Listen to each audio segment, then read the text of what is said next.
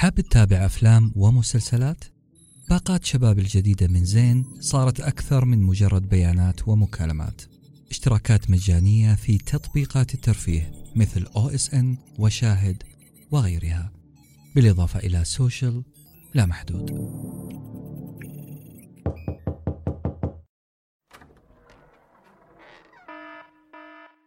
مرحبا أنا عهد وهذا بودكاست مخرج طوارئ.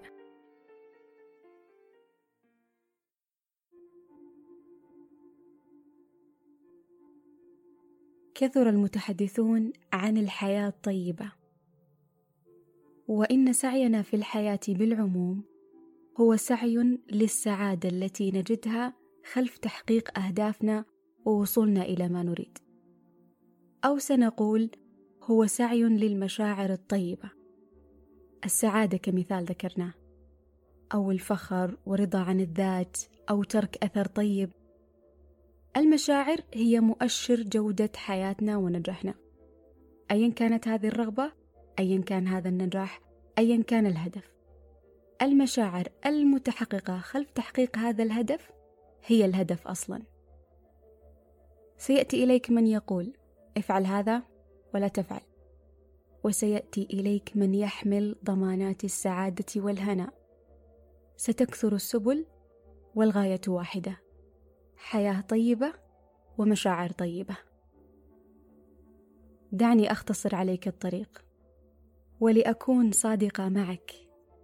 كتبت هذا الكلام لأختصر على نفسي الطريق وها أنا أنقلها إليك.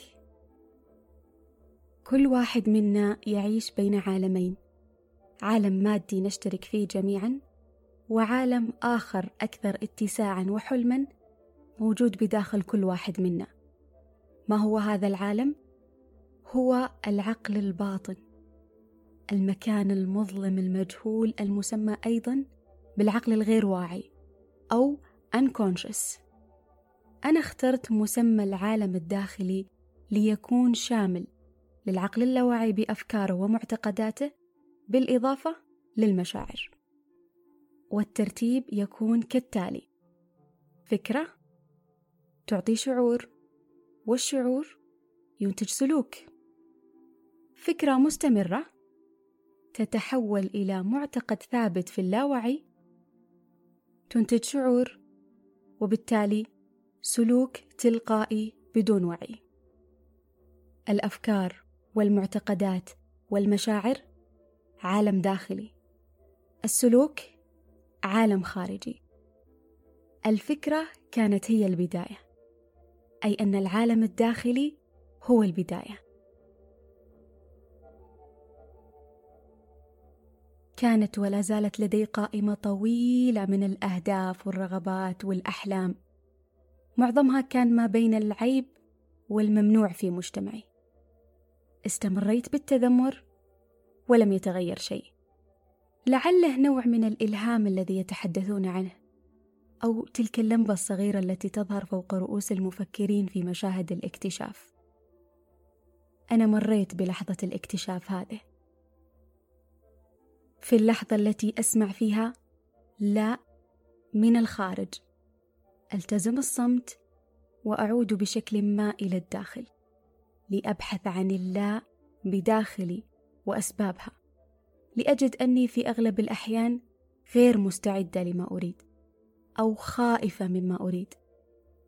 أي أن اللا في الخارج كانت انعكاسا للا التي بداخلي. ضبط الداخل يتضبط الخارج. على سبيل المثال شخص يرغب بالثراء ويسعى لكسب المال. عن طريق الوظيفة مثلا. أو أي شكل من أشكال الأعمال الحرة. كل هذا يعتبر جهد في العالم الخارجي. أما بالنسبة للعالم الداخلي فلو كان يعتقد مثلا أن الفلوس تخرب نفوس أو أنه سيكسب أعداء مع كسبه للمال أو أنه كلما زاد ماله زاد تعبه. فهنا نرى بوضوح أن العالم الخارجي غير متوافق مع العالم الداخلي. وهذا ما يسمى بقانون الجهد المعكوس. أن تكون رغبتك موافقة لتصورك وموافقة لأفكارك. ولو كان العكس مثل ما حصل معي فمهما بلغ حجم جهدك الخارجي لن تصل ما دام عالمك الداخلي غير متوافق مع هدفك. وحتى إن وصلت في الغالب أنت بشكل ما ستدمر ما وصلت إليه. لماذا؟ لعدم وجود توافق بين عالميك الداخلي والخارجي. الفكرة باختصار هي أننا بين عالمين خارجي وداخلي. منا من يتخبط في العالم الخارجي غير مدرك لوجود الداخلي أصلا ومنا من يهرب من عالمه الداخلي. ومنا من انطوى وعاش فيه. وما أريد أن أصل إليه وأن تصلوا إليه هو التوازن بين العالمين. ومن زاوية أخرى تخيل معي هذا الصباح الذي استيقظت فيه بمزاج غير جيد وحكمت عليه بأنه يوم غير جيد. ومضيت في يومك تبحث عن الدلائل التي تثبت حكمك الذي أطلقته صباحا. زحمة الشارع دليل. تأخر فطورك دليل انسكاب قهوتك دليل. صباح غير جيد؟ كما تريد. اذا هو غير جيد. ولن نواجه صعوبة في تخيل العكس. صباح جميل ومنعش. حكم أطلقناه قبل خروجنا من السرير. وتستمر أدلة جمال هذا اليوم وانتعاشه بالظهور حتى نعود إلى السرير مساء. حتى وإن ازدحم الطريق وتأخر الفطور وانسكبت القهوة. يوم جميل ومنعش كما تريد. اذا هو جميل ومنعش. وهذا هو ما يسمى بالتأكيد الانحيازي. تطلق الحكم اولا ثم تبحث عن أدلة. وإيجابية هذا الحكم من سلبيته أنت من يحددها. وكل هذا يحدث في الغالب بشكل غير واعي. ما هو الحل؟ الحل هو في الخطوة الأولى التي ذكرتها في بداية كلامي وهي العودة للداخل. لا أعدكم أن هذه الخطوة ستكون سهلة. ولا ألغي أهمية السعي في العالم الخارجي لكني متأكدة أنها خطوة فعالة.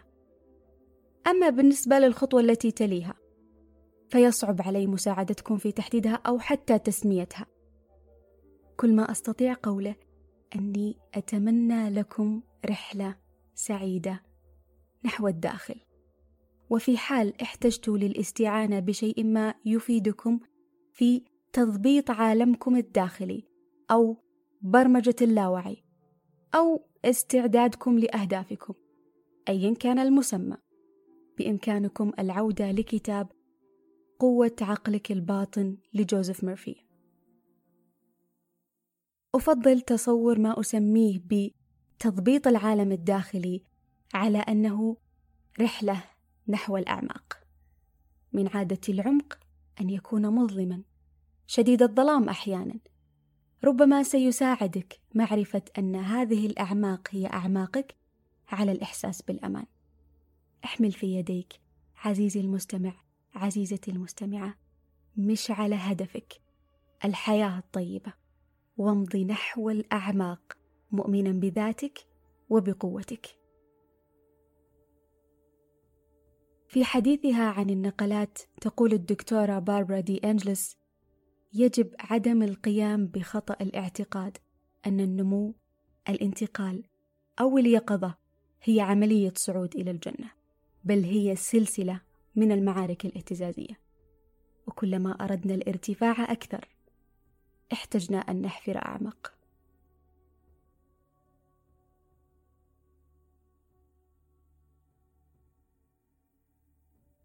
في حفظ الله.